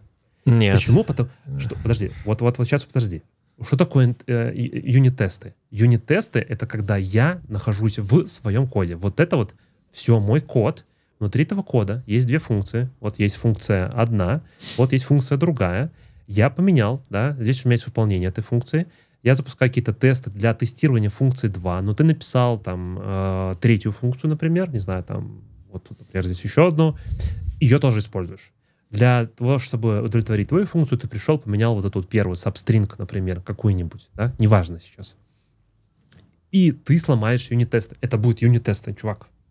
Потому, потому что что такое интеграционные тесты? Это значит то, что ты выходишь за пределы э, этого кода, и тебе необходимо некий внешний ресурс. Когда я говорю внешний ресурс, это может быть файловая система, то есть тебе нужно записать что-то файл и с него просчитать. Это интеграционный тест. То есть если ты делаешь что-то функцией и, например, сохраняешь результат файл, а потом другая функция идет, его читает этот файл, это уже интеграционно, потому что ты интегрируешься с файловой системой. Или, не дай бог, ты читаешь с базы данных, то это тоже уже 100% интеграционные тесты. А если ты еще взаимодействуешь с, с third-party какими-то сервисами, ну, поскольку мы живем в микросервисной архитектуре, я сейчас говорил про один сервис, это все один сервис. Вот с левой стороны это все один сервис. Если ты взаимодействуешь с сервисом там номер два, вот здесь да, там еще какой-то сервис, вот тогда это интеграционное тестирование. Я поэтому тебя и спрашиваю, что такое интеграционное тестирование для Terraform? Я бы, короче, тут поспорил. Ну, на самом деле, да, представь, мы монолит пишем. Давай. Да? Ну. А, ну, то есть обычно юнит-тесты, да, это, короче, прям функция. Ну, то есть ты вот работаешь в большом монолите, да, у вас mm-hmm. там в одном монолите типа миллиард, короче, разного функционала. И mm-hmm. вот ты с командой, которая сопровождает приложение один. Mm-hmm. Тебе, на самом деле, если ты меняешь как бы одну функцию, тебе, в принципе, по боку все остальное, потому что на этой стадии, когда запускаются юнит-тесты, они запускаются все локально, как правило. Юнит-тесты все гоняются в редком случае, потому что там они уже не нужны. То есть ты локально убеждаешься, что у тебя все готовы, что у тебя JSON там с форматами подготовлены, чтобы сравнить полученные результаты и исходные. Саша, мне кажется, мне кажется, мы с тобой расходимся очень сильно в этом понимании. То есть ты говоришь, что на build сервере нет смысла запускать юнит-тесты. А как Я не говорю. Ты сказал Ч- только что. Чаще всего чаще, чаще всего. всего в больших программных продуктах это не делается, потому что есть как раз-таки стадия интеграционного тестирования, которая проверяет в том числе и сам компонент, и его взаимодействие с другими функциями, если они имеются. Если мы говорим, вот, эм. например, про Java, это вот очень классический пример, потому что там прям очень сильно это гранулируется и абсолютно по-разному выполняется на разных стадиях. Тем же, вот, например, сборщиком, который вы там используешь Maven или Gradle. Ну, то есть тут зависит от продукта. То есть если мы говорим как бы про микросервис, это типа одна история. Если мы говорим про другое, это другая история. Но чаще всего под юнитом понимается, ну, юнит, да, то есть вот типа маленькая часть. А все зависит от того, как ты его дробишь там свое большое приложение или маленькое приложение. Это как бы вторая история. И вот как раз таки... Вот мне кажется, то, что ты рассказываешь, да, это то, что внутри одного микросервиса, очень не микросервиса, одного большого монолита, ты создаешь э, э, сервисы, по сути, э, которые, ну, типа, разбиваешься. То есть, вот что я услышал, да, то есть, типа, вот у меня есть монолит, и внутри этого монолита я создаю под какие-то сервисы. И я тестирую внутри этого сервиса. Я говорю о том, что когда есть вот какая-то интеграция для взаимодействия, например, между этими двумя э, частями внутри этого монолита, ну, это может быть один монолит, который собой представляет и аутентификацию, и покупки, и еще что-то. Но когда человек совершает, например, покупку, вот этот сервис, например, это продажа, да, там, например, sale, да, а вот у меня есть сервис, это какой-нибудь э, storage, то есть если у меня там на складе или нету. А, я обращаюсь к сториджу, а storage обращается к базе данных. Вот это интеграционный тест уже. Хорошо, давай последний пример, и дальше рассудят нас э, зрители. Давай. Ты пишешь питоновское приложение большое, Flask API. Давай. Давай. И у тебя, там, не знаю, 10 библиотек, которые саппортуют разные команды разработчиков. Давай. Угу. А, история. Ты делаешь фичу. Угу. Ты релизнул новую библиотеку, в пайпе storage сохранил, да? Угу. Угу. Ты локально на PyTest написал тест, чтобы убедиться, что у тебя, в принципе, э, там функция твоя работает. Это угу. ок. Плюс угу. на PyTest также есть интеграционное тестирование, которое запускается уже вся для pull реквеста когда поднимаются какие-то моковые базы, что-то там гоняется, убеждаешься, что все работает. Ты угу. сохранил версию и забыл про это. Тебе вообще по боку базы какие-то, как оно там используется, тебе вообще по боку. Это не твоя головная боль. Это головная боль тех, кто потребляет твою библиотеку. И у них уже есть более серьезные интеграционные тесты, которые проверяют функцион... Э, какую-то базовую адекватность той библиотеки. Потом ага. у них есть end-to-end тесты, которые как раз-таки уже поднимают базы, гоняют трафик, эмулируют какие-то клиентские запросы, и все это тоже проверяют и так далее. Но тут опять-таки, тут важно помнить, что как ты назовешь юнит и что для тебя юнит, это твоя личная инициатива и твое решение как компании. Для тебя юнит может быть функция, для тебя юнит может быть микросервис, для тебя юнит будет, не знаю, бэкэнд весь. И дальше ты уже вокруг этого юнита строишь тот тип тестирования, который в твоей команде подходит. То есть нету типа правильного ответа, что есть юнит-тестирование, что интеграционное тестирование. Но обычно типа юнит самое маленькое и быстрое, интеграционное что-то среднее, end-to-end что-то тяжелое и долгое. Ну и дальше там уже обрастаются дополнительные виды тестов в зависимости от усложнения матрицы. Да? Появляются security, performance э, и миллиард разных типов тестов. Вот. Но Просто в данном случае... интеграционно это всегда подразумевает, что есть некие э, штука, через которую я делаю эту интеграцию. Это может быть API, это может быть файловая система, это может быть база данных. То есть некая прослойка, это может быть э, очередь. Да, там я сходил в очередь, прочитал, есть, нету там и так далее. То есть э, есть что-то, что необходимо для того, чтобы этот тест выполнить. То есть просто без внешнего вызова, вызов куда угодно, во что угодно, но не внутри вот э, запускаемого блока. Окей, что такое э, integration тесты для тебя в Terraform? Я так и не до конца вкурил. Ну вот, на мой взгляд, конкретно э, плюшка вот этого вот э, функционала, ну, я вот расскажу, как я делаю тесты своих модулей, да, то есть mm-hmm. у нас есть несколько типов тестов. У нас есть тесты э, просто обычные quality гейты, да, локальные, всякие TF-тест, TF-sec, чеков, которые проверяют на security, плюс у нас есть форматирование а-ля linter, это, в принципе, все стандартно. И mm-hmm. дальше у нас есть э, следующее, то есть у нас есть Terraform модуль. И мы mm-hmm. его, для него делаем прям полноценный end-to-end тест. То есть мы поднимаем инфраструктуру, ждем, пока она применится. После этого mm-hmm. начинаем, там, не знаю, делать функциональное тестирование. Например, если мы подняли EKS, мы тут деплоим приложение, начинаем его тыкать в публичный endpoint, ждем какое-то время, ждем какой-то результат. Это вот то, что мы делаем, чтобы убедиться, что наш модуль работает, и мы его, типа, можем использовать. Ну, то есть а, ты поднял реальную инфраструктуру, она уже существует, да, и ты это проверяешь... прям, типа, и я прям функционально тыкаю, проверяю и так далее на питоне, по тестам, все, что mm-hmm. нужно. Да, вот это вот это, прям это, функциональное. Это, это функциональное тестирование. Да. А Хорошо, Дальше, окей. ну, ну, но тут проходит все сразу, да. Угу. В случае с э, Terraform, вот то, то, о чем говорится, вот эта функция Terraform тест, она именно минимальная, которая позволяет сделать интеграционное тестирование, а именно проверить на адекватность то, что мы хотим применить. Что мы можем проверить? Например, нам даже это применять не обязательно. У нас есть план стадии, на который многие вещи уже известны. Мы хотим быть уверенными, что количество ресурсов, которое создастся, равно тому, чему мы ожидаем. Ну, мы знаем, что угу. мы создаем три машины. Вот угу. мы и говорим, один ассерт, проверить, что общее количество ресурсов, созданных в плане, будет равно 3. А, мы передали на вход EC2 машины какую-то определенную амишку. И мы можем проверить, мы в плане ее видим, что амишка равно такой-то, что фильтр сработал правильно, все работает как надо. А, мы можем сделать apply, и, в принципе, проверить, что это тоже будет работать и выполнить какие-то проверки после. Непонятно, с помощью чека или нет. На данный момент основная дискуссия в pull реквестах ведется вокруг плана. То есть mm раньше просто подобные реализации были доступны, вот, например, в том же терротесте, да, то есть там тоже можно было сделать анализ плана и понять, что там сделано и будет создано без оплая. Потому что Terraform Apply это дорого для многих, для каждого модуля и так далее. И есть уже стадия интеграции, когда мы берем несколько модулей и проверяем, что они работают. Мы также проверяем, что output одного подходит первому модулю, который мы хотим проверить. Там третий модуль, короче, тоже имеет определенное количество ресурсов и так далее. То есть, опять-таки, тут надо выстроить тестовую стратегию. Она может быть любой у вашей компании в зависимости от целей. Просто на данный момент Terraform вот идет к тому, чтобы, на мой взгляд, в одном инструменте заменить все альтернативные решения, которые так или иначе используются, чтобы решить эту проблему, и все было, скажем так, в одном кулаке. Поэтому потом его меняют... сделать платным. Да, поэтому они меняют лицензию.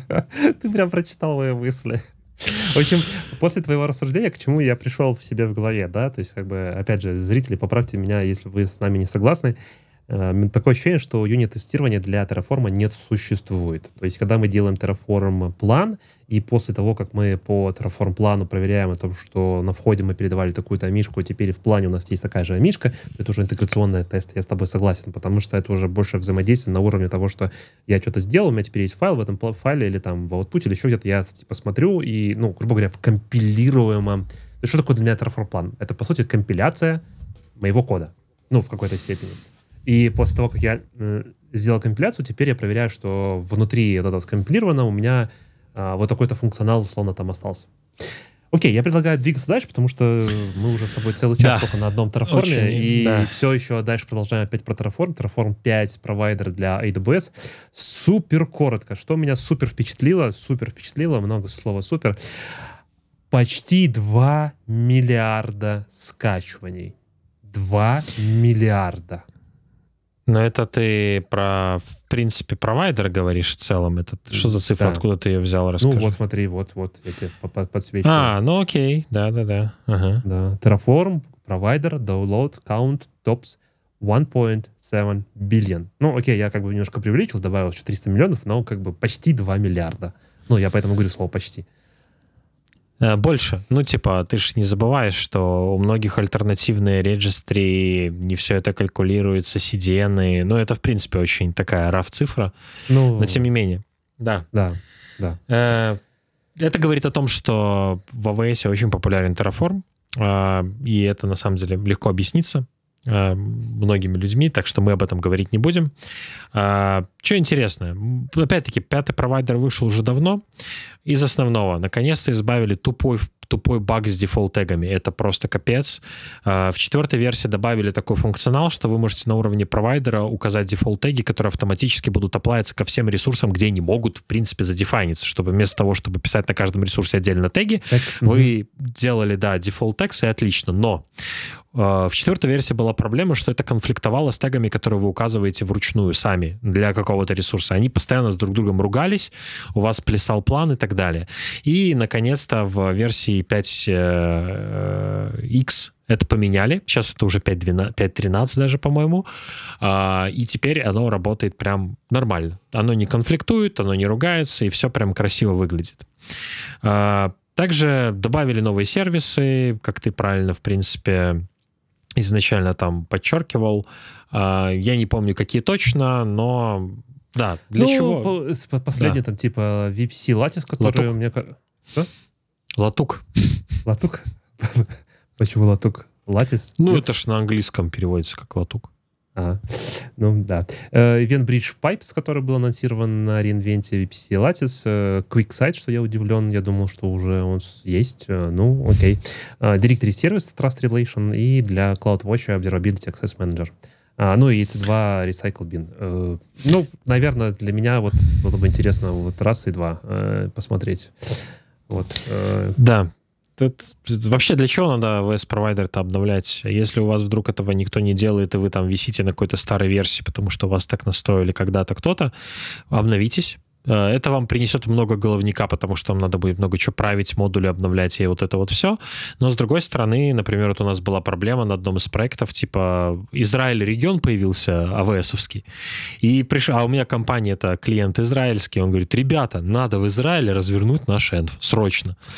Ребята пошли выполнять init а, у них Terraform говорит, не могу создать бэкэнд. Обновили Terraform. Terraform смог создать бэкэнд, но, говорит, регион не существует. Потому что что? Потому что data source ы не знают ничего про регион IL Central 1. Поэтому пришлось ребятам обновлять версию AWS провайдера на, с 4.12 на 5.12 чтобы Цел, получить цел, возможность... Целую, целую версию? Да, да, да, да. Э, поэтому, да, важно это делать, важно обновлять, но мы про патчинг уже говорили, поэтому я, ну, два-три выпуска назад, поэтому не хочу об этом, собственно, говорить. И теперь мы перешли к новости про Amazon. Э, На мой день рождения вдруг Amazon да. решил зарелизить э, этот самый э, новый регион. Прям на 1 августа. Все еще принимаю поздравления от вас. Э, в этом году что-то прям комьюнити меня так напоздравляло. Прям было так приятно, так приятно. Э, да, Тель-Авив наконец-то зарелизили. Ты доволен? Ты рад? Я так знаю, что столько много людей из Израиля спрашивали, ну когда, ну когда, ну когда. Ну, я на самом деле не могу сказать, что я рад или нет. Это уже сегодня новые регионы воспринимаются как должное, ничего интересного. Но в целом... Да, когда их уже больше 30. Под капотом я представляю, какой огромный работ объем был сделан, а, потому что открыть э, регион это не один дата-центр, это три зоны доступности по стандартам Амазона сегодня минимум. И, соответственно, все популярные сервисы там почти что есть, за исключением парочки, но все, что нужно 30 ой, 30, наоборот, 80% клиентов там будет EKS, S3, лямбда, все вот это вот есть прям за, заходи, используй. Я думаю, будут первое время проблемы с наличием capacity, пока все будут тестить.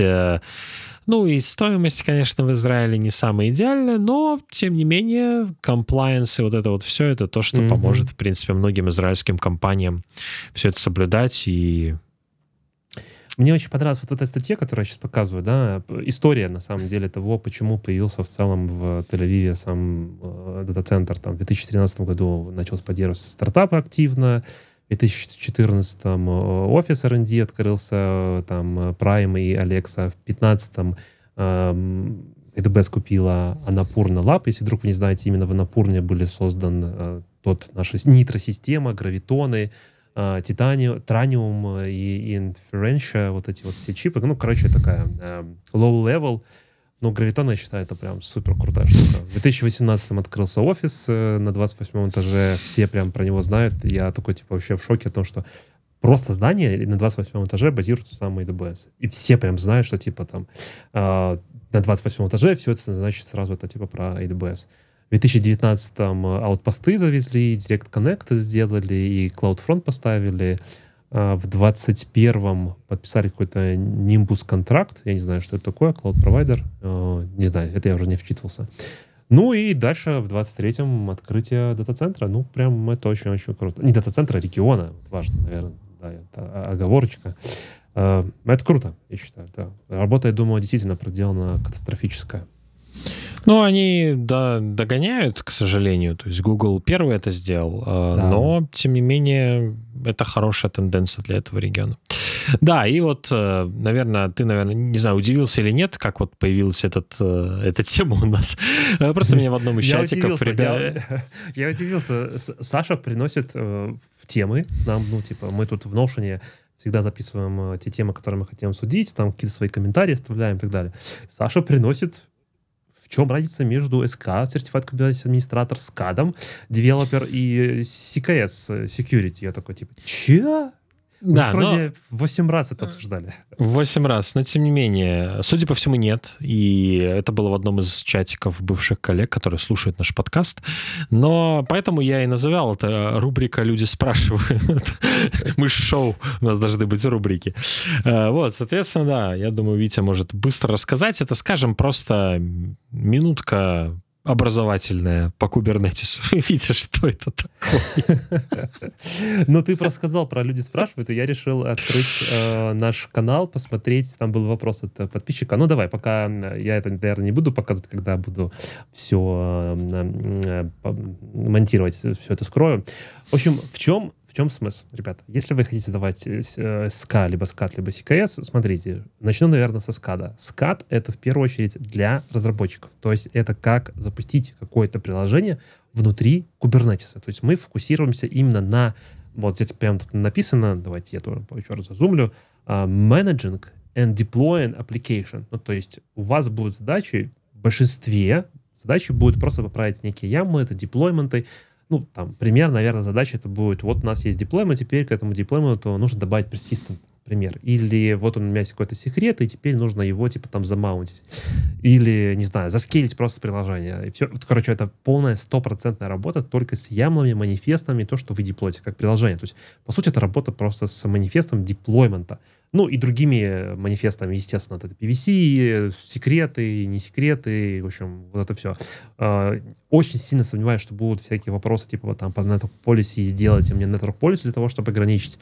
Я, честно, не знаю, сам скат не сдавал, но я предполагаю, что вероятность маловероятна. Вот уже э, CKA — это как раз-таки концепт, когда ты работаешь с Kubernetes. То есть это основные концепты, э, это фокус на управлении Э, и оперирование кластером. И в том числе troubleshooting. Э, troubleshooting большая составляющая. Опять же, наверное, отсылка вот, нет, вот, вот здесь вот будет всплывашка о том, что я рассказывал про свой опыт сдачи CKA, все вопросы, ну не то, что вопросы, все задачи, которые там были, завуалировано через код Cloud. Я, мы пока Саше показали, рассказали. Э, ну, там действительно были вопросы, там что-то сломалось, например, или сделайте бэкап э, etcd, и сделайте, пожалуйста, сейчас типа restore, или вот, например, э, недоступен сервис в другой части, там написано какой-то network policy, э, и теперь сервис э, с, с одного namespace в другом namespace типа не может коммуницировать. Типа, в чем проблема?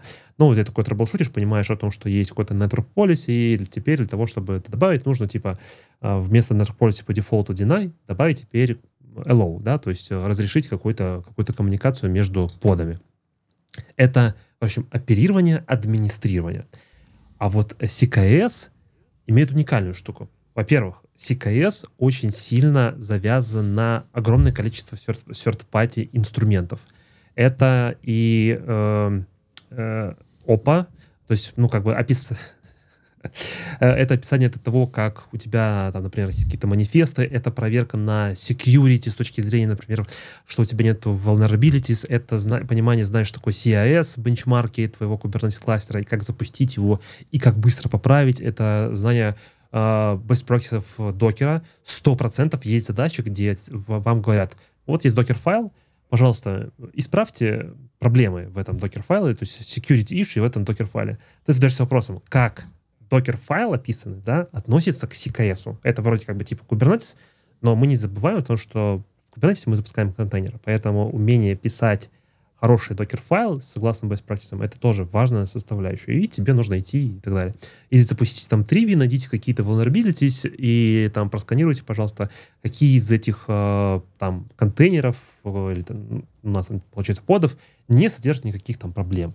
Общем, в CKS большой упор на, вот здесь тоже черным это выделено, security container based application. То есть, э, но я бы здесь подчеркнул бы особенно то, что это э, такой типа third party. То есть вам нужно знать очень много дополнительных продуктов. Open source чаще всего. Э, ну, их достаточно большое количество, и в этом, наверное, самая большая сложность. И CKS нельзя сдавать, если у вас не сдан э, СК. То есть э, такой пререквизит. Вы сначала должны научиться уметь администрировать э, кластер, и только после этого вы можете стать э, security специалистом. Э, ну, наверное, супер high level на ответил. Я хотел подсветить... Э, так, давай я уберу вот здесь вот без комментариев. Та-та-та-та-та где-то был вопрос, я сейчас, наверное, может, так быстро не вспомню, но, в общем, один из наших слушателей спрашивал как раз-таки сейчас про Kubernetes, а чем мы управляем и менеджем наш Kubernetes э, в продакшене? Я сейчас так вот сейчас, наверное, не найду. Э, Саша, чем ты менеджешь Kubernetes? Вопрос очень такой э, широкий. Что это под этим подразумевается? Как ну, я к нему типа, ухожу, обращаюсь? Или... Ты, ты, ты используешь EKS, ты делаешь свой кластер и так далее. Не, ну, у меня подход примерно такой. Я 98, 99% э, времени провожу в облаках. Угу. Поэтому я предпочитаю менедж сервис. Почему? Потому что не всегда хочется и имеет смысл тратить оперативную нагрузку, ну, типа, нет, иметь оперативную нагрузку по сопровождению кластера, бэкапы, тест ресторов, э, кластера, вот этих всех ETCD, вот это вот все, это время и так далее. В облаках это стоит относительно дешево или бесплатно, как, например, в Гугле или в Azure, да.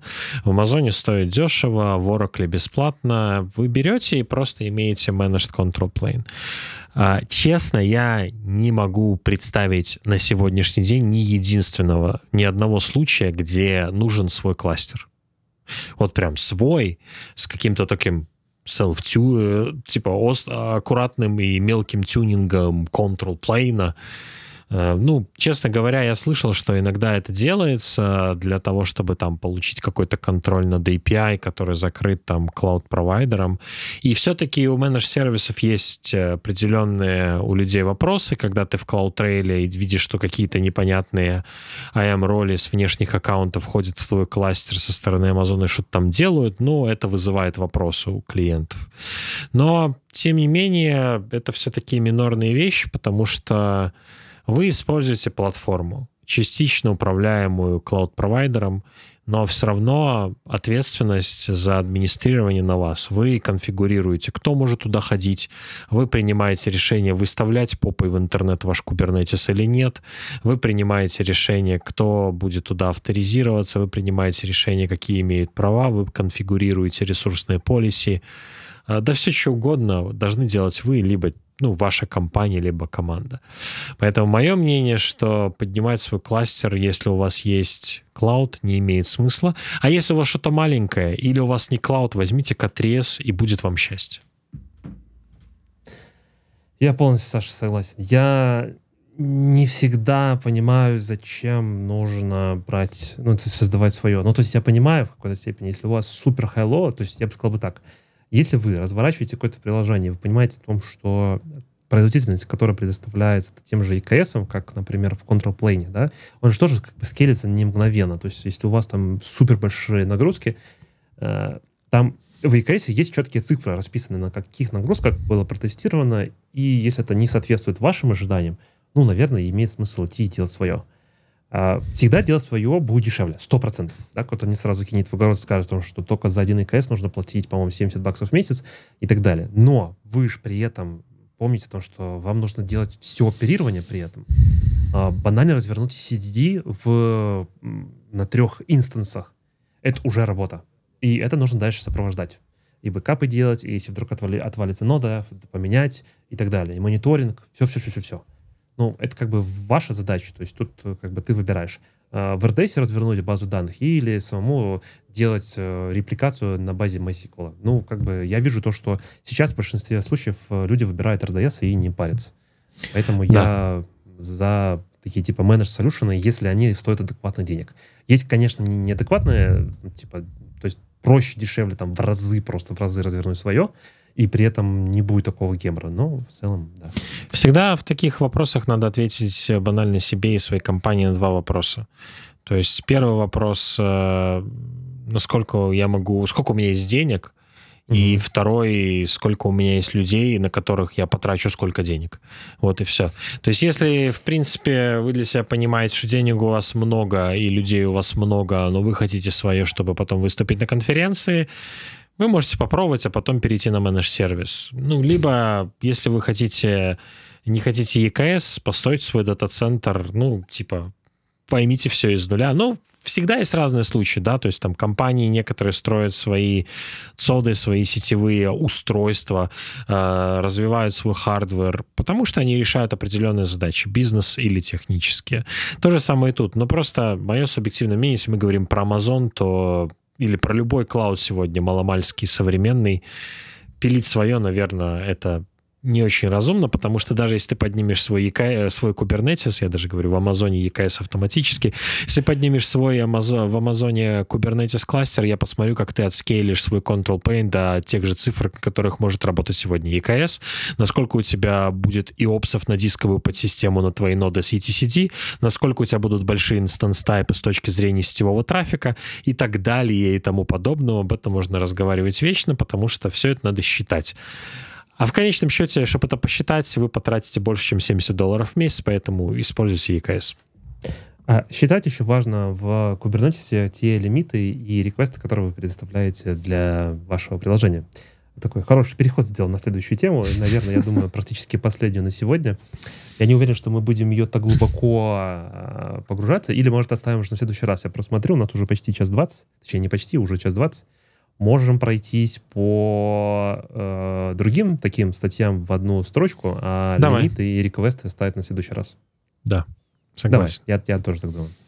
Э, кстати, если вдруг у вас есть хорошие статьи про лимиты и реквесты э, в Kubernetes, как это работает, как происходит взаимодействие с CPU под капотом, э, особенно когда мы предоставляем какое-то количество милликоров для нашего приложения, как это происходит, э, пишите ну, в Ютубе, к сожалению, YouTube сильно блочит эти э, все, все ссылки, да, поэтому кидайте мне в личку, например, э, или еще как-то, ну, в общем, присылайте, будем очень рады. И еще, э, давайте ведем рубрику, мы будем отвечать на ваши вопросы, тех, кто дослушал почти до конца. Кстати, большое спасибо за вашу поддержку в ролике Карпентер, где многие дослушали и написали про бомбу. Пишите ваши комментарии, конце, да, то есть те, кто дослушивает, знают о том, что у нас есть секретная секция, будем отвечать на ваши вопросы. Пишите ваши вопросы, мы на следующий выпуск всегда будем забирать э, там э, самых три интересных вопроса. А, давай про новость одной строкой. Что я тут э, занес к нам в новость одной строкой? GPT все еще ходит по планете и всех бурлит мозг. Я могу сказать, что, что в AWS GenAI это прям Generative AI супер трендовая тема. Все на этом прям сходят с ума. Я немножко прям мне прям страшно становится, что все забывают про базовые сервисы и говорят только про AI. Ну, не суть, в общем, э, я тут пару статей занес. Первое — это Encshell. И почему вот ты говорил, том, что вот ты видишь у меня на экране Warp, а Encshell — это, по сути, интеграция внутрь вашего терминала, работает с GPT. То же самое есть в Warp. Мы в одном из выпусков э, рассказывали про Warp — очень классный терминал, я крайне рекомендую. Он тоже может стать платным, но я сомневаюсь, что для базовых юзеров он будет платным. Он здесь тоже предлагает очень много функционала, из которого вот, вот здесь вот есть, э, который вы запускаете сам терминал, и дальше ему пишете, вот здесь вот э, ребята даже на русском пишут, какая сегодня погода в Самаре, и расписывает, э, получается, на питоне код, чтобы это сделать. Ну, прям, прям круто. Дальше тут ребята приводят э, пример о том, что сделай мне листинг файлов внутри э, какого-нибудь, господи, сохрани Windows System 32 э, и так далее. Ну, все эти штуки, на самом деле, вот такие базовые какие-то команды в ARP уже поддерживаются еще до того, как GPT выстрелил и прям всем начал ходить по планете. Э, прикольная штука что я хотел сказать, что, ну, можно попробовать сравнить с варпом. Мне кажется, что э, в баше, ну, я всегда в баше, если мне нужно что-то написать, я, у меня мозг взрывается, я всегда иду, прошу какой-то помощи со стороны. Ну, в данном случае какие-нибудь там, типа, э, Copilot, GPT, Whisper и так далее. Ну, в общем, баш скрипты сам редко пишу. Честно в тему, в тему то, что ты вот мне, то, что я тебе рассказывал на неделе. Мы вот недавно получили тестовое задание от, от кандидата к нам в компанию. Mm-hmm. И типа, ну, менеджер пишет, типа, слушай, посмотри тестовое задание. Ну, просто не я его собесил изначально. Mm-hmm. Он говорит, у меня подозрение, что написано чат GPT. И мы такие, ну, я открываю, и типа реально, в чем был, было подозрение? Э, там был микс из кода Python, Terraform, ну, как бы то, что нам нужно. И самое интересное, что почти каждая строчка была с комментами в коде. И что более было, почему мы подумали, что это, ну, почему менеджер подумал, что это, типа, генеративно, потом, и я с ним согласился, потому что там не было практически ни одной грамматической ошибки вот в комментариях. Да, то есть э, сам код не выглядел э, образцово-показательно или не было подозрения, что он, типа, ну, комменты, да. И оказалось, что кандидат типа сказал так, что э, код писал сам, но так как было в условии задания типа исчерпывающая документация либо комменты кода, он загнал весь код в э, какую-то систему генерации контента, которая прокомментировала ему каждую строчку, и он подумал, что это хорошая идея так и отправить. Так что, да, будьте аккуратны, когда делаете какие-то технические вещи или пишете книгу с использованием чат GPT, потому что это может быть чревато. Пишите книгу с использованием чат GPT. А кто знает, скоро так будет, возможно. Почему нет? Ну, слушай, я могу сказать вот по чесноку. Я стараюсь интегрировать как можно больше в свою ежедневную работу. То есть, э, опять же, да, там, типа, я не native English. Иногда хочется, типа, чуть больше красоты добавить. Но иногда я понимаю то, что это красота чересчур, и я прям прошу, типа, сделай проще. Напиши, как будто я, типа, не native. И он переписывает, как я не native, и уже становится более-менее адекватно. А, про те же скрипты и прочую какую-то вот вещи, да, э, я тоже чаще всего, ну, типа, иду, как бы, пишу с, пом- с помощью, да, вот, опять же, там, от э, AWS Code Whisper, ну, я его тестирую, смотрю, как это работает. Copilot мне очень нравится, в том же GPT, э, и в GPT сейчас появилась возможность включать такой, типа, код-интерпретатор, грубо говоря. Mm-hmm. Это классно, это прям круто, то есть тебе ты говорил классное, замечательное слово, когнитивная нагрузка уменьшается, то есть мне не нужно там запоминать. Я знаю, существуют разные мнения о том, что при этом уменьшение этой когнитивной нагрузки ты ухудшаешь свои собственные знания. Это хороший такой э, момент. Э, я знаю, что есть ребята, которые э, стараются даже не гуглить решения, да, а прям там типа пытаются сами найти, например, документацию, запомнить. И не копирует код, например, найденный где-то там на Stack Overflow, а прямо самостоятельно, если даже и переписывают, то как бы глянули, поняли, в чем логика, а дальше сами типа его реализовывают. Я согласен, что в этом процессе будет лучшее освоение, понимание материала, но когда тебе нужно чуть быстрее это все сделать, то я не стесняюсь пользоваться этими инструментами. Не, все правильно, я тоже, я тоже за, я не говорю, что это плохо, просто я рассказываю, как можно спалиться. Будьте просто аккуратны, когда вы что-то делаете, чтобы... Мы же тоже не дурачки, да, с другой стороны, люди все прекрасно понимают, какой нынешний мир. Да, и тут вот у нас есть Kubernetes GPT. Я прочитал, конечно. Суперпауэр для SRE Kubernetes. Тут прям так и написано, смотри. Kubernetes GPT is an incredible tool that gives Kubernetes SRE superpower. В общем, в чем суть? Вы ставите в, на ваш, например, MacBook, но поскольку здесь через Брю приводится, то, скорее всего, все-таки на MacBook. Uh, подключаетесь... Нет. Брю или Крю? Брю. А, Брю? Брю, okay. Брю, Брю. Угу. Брем, давай я сделаю 125, опять же, чтобы тебе было получше. Для слепых старых людей, как я. Ну, и для наших зрителей тоже. Э, думаю, на телефоне плоховато видно. А, генерируем в OpenAPI API-ключ, естественно, подключаемся, подключаемся в наш Kubernetes неким образом. И дальше что вот он классно делает, что он может проанализировать, то есть по сути, что мы? Мы отправляем некий контекст, полученный из нашего Kubernetes environment в а, в GPT. Этот GPT понимает о том, что вот есть какой-то контекст, например, какие-то проблемы там, ну вот в данном конкретном случае вот здесь вот там типа пода не поднималась, да, и он описывает, что проблема такая-то, там невозможно скачать э, потому что он там недоступен. Пожалуйста, проверьте имя, возможно, но некорректно. С одной стороны, супер простая проблема, но с другой стороны, когда у тебя э, есть какое-то там большое количество проблем, или ты там начинающий условно, то как поиграться и попробовать потраблшутить, и чтобы оно тебе дало какую-то подсказку посмотреть, а может ты не обратил внимания вот на какой-то э, контекст, да, условно, мне кажется, неплохо. Я бы сказал бы так, я бы не рекомендовал бы ставить в продакшене, но э, попробовать поиграться посмотреть, как оно работает на каких-нибудь своих тестовых environment, ну, почему нет? Я, кстати, добавил про эту штуку не просто так, потому что даже э, вот есть э, замечательный тоже, не то чтобы конкурент для нас, конечно, у нас-то покруче контент, у нас, конечно, чуть поменьше подписчиков, но тем не менее. Э, Виктор Франкл, он тоже записал про эту штуку. Хороший видос, рекомендую, можно посмотреть. Прикольно, 23 минуты и так далее.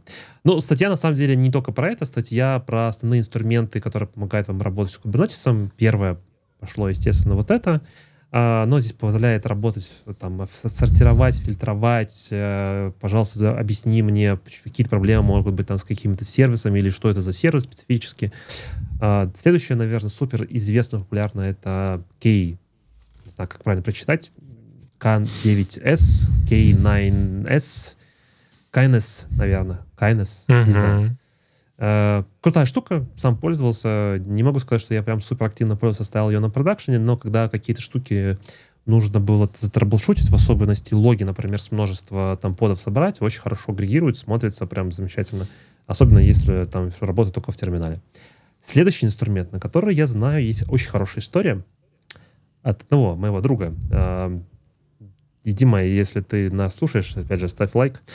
Рассказывал прикольную штуку, что в какой-то момент по-моему, Lens там тоже что-то перешло на платную э, подписку и стало для Enterprise то ли там платным, то ли что. В общем, угу. ребята лишились доступа через Lens к Kubernetes. И все. Понимаешь? Все. Ребята не смогли работать с Kubernetes.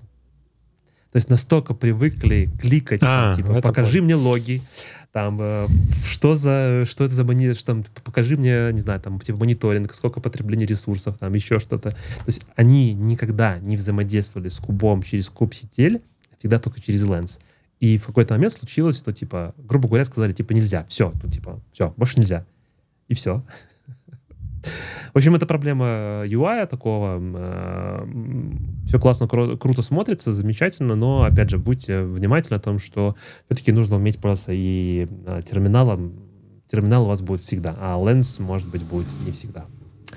Ранчер — хорошая штука, классный дашборд, э, тоже ничего не могу сказать плохого, по-моему, замечательно все работает. В целом тоже можно сказать, что рекомендацион попробовать посмотреть и даже вплоть до продакшена. А, наверное, все. Ссылки на все статьи, которые мы сегодня обсуждали, как всегда, оставим в комментариях, э, либо к, прикрепим к выпуску. Если мы забудем, если я забуду, пишите, я добавлю. Ничего страшного. Финальное слово. В личку. В личку, в личку. Пишите Вите в личку. Витя Нет, любит, личку когда ему пишут. Пишите лучше комментарии на Ютубе, чтобы Ютуб нас выше поднимал. Э, ставьте лайки, шарьте с друзьями. Э, пишите ваши вопросы, опять же. Мы будем на них отвечать. Ведем нашу новую рубрику «Ответы на вопросы подписчиков». А, и Следующее, что интервью знаменитости. Нет, это, наверное, неинтересно. Прогноз, прогноз DevOps на следующей неделе. Я же, кстати, хотел добавить э, в этот раз прогноз на 23 год по DevOps. Ну, решил, что там сильно такое э, желтовато. Ну, одно и то же мы уже обсуждали, поэтому я решил убрать. Uh, ну, я думаю, что на этом будем заканчивать. Спасибо большое, что дослушали до конца. Опять же, если дослушали, спасибо большое. Подписывайтесь, переходите на Patreon, поддерживайте нас. Это для нас очень важно.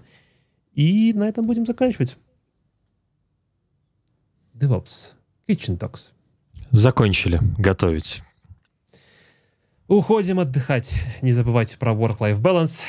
С Terraform переходите, на полуме, на полуме переходите. Потом Нет. вспомните, я же, я же вам говорил. Все, теперь Сашу нужно переименовывать с бога Terraform в бога Пулуми. Или CloudFormation, Саша. Да. Все, всем пока.